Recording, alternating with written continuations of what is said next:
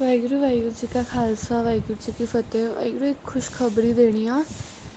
ਜਿਹੜੇ ਆਪਣੇ ਸਨੌਰ ਦੇ ਹੈਗੇ ਆ, ਜਸਪ੍ਰੀਤ ਕੌਰ, ਉਹ ਸੱਚਖੰਡ ਜਾਂਦੇ ਆ ਨਾ, ਦਸਮ ਦਿਵਾਰੀ ਆ। ਅਤੇ ਉਹਨਾਂ ਨੂੰ ਵੀਡੀਓ ਕਾਲ ਲਾ ਕੇ ਅਸੀਂ ਜਰਨਲੀ ਕਿਹਾ ਕਿ, ਵਾਹਿਗੁਰੂ, ਤੁਸੀਂ ਸੱਚਖੰਡ ਜਾਂਦੇ ਹੋ ਅਤੇ ਤੁਹਾਡਾ ਦਾਅ ਲੱਗਿਆ ਅਤੇ ਵਾਹਿਗੁਰੂ ਨੂੰ ਪੁੱਛ ਕੇ ਆਇਓ ਕਿ ਬਲਰਾਜ ਵੀਰ ਜੀ ਕਿੱਥੇ ਆ? ਅਤੇ ਉਹਨਾਂ ਨੇ ਸੁਰਤੀ ਲਾ ਕੇ ਵੇਖਿਆ, ਉਹ ਸੱਚਖੰਡ ਚਲੇ ਗਏ ਆ।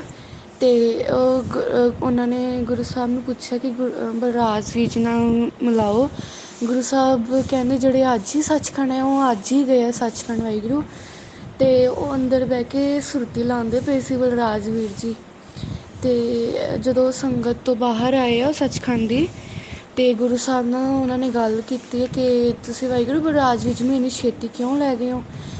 ਵਾਹਿਗੁਰੂ ਕਹਿੰਦੇ ਵਾਹਿਗੁਰੂ ਦਾ ਭਾਣਾ ਹੈ ਅਤੇ ਉਹਨਾਂ ਨੂੰ ਹੁਣ ਖੁਸ਼ੀ ਮਨਾਉਣੀ ਚਾਹੀ, ਚਾਹੀਦੀ ਹੈ ਕਿ ਇੰਨੀ ਛੇਤੀ ਉਹਨਾਂ ਨੂੰ ਸੱਚਖੰਡ ਮਿਲਿਆ। ਅਤੇ ਵਾਹਿਗੁਰੂ ਬਲਰਾਜ ਵੀਰ ਜੀ ਨੇ ਸੰਗਤ ਜੀ ਮੈਸੇਜ ਭੇਜਿਆ ਕਿ ਵਾਹਿਗੁਰੂ ਦੇ ਬਾਣੀ ਵਿੱਚ ਰਹਿਣਾ ਆ ਅਤੇ ਕਿਸੇ ਨੇ ਰੋਣਾ ਨਹੀਂ ਹੈਗਾ ਅਤੇ ਉਹਦੀ ਖੁਸ਼ੀ ਮਨਾਉਣੀ ਕਿ ਸੱਚਖੰਡ ਸੇਵਾ ਲੱਗ ਗਈ ਹੈ ਵਾਹਿਗੁਰੂ ਦੀ।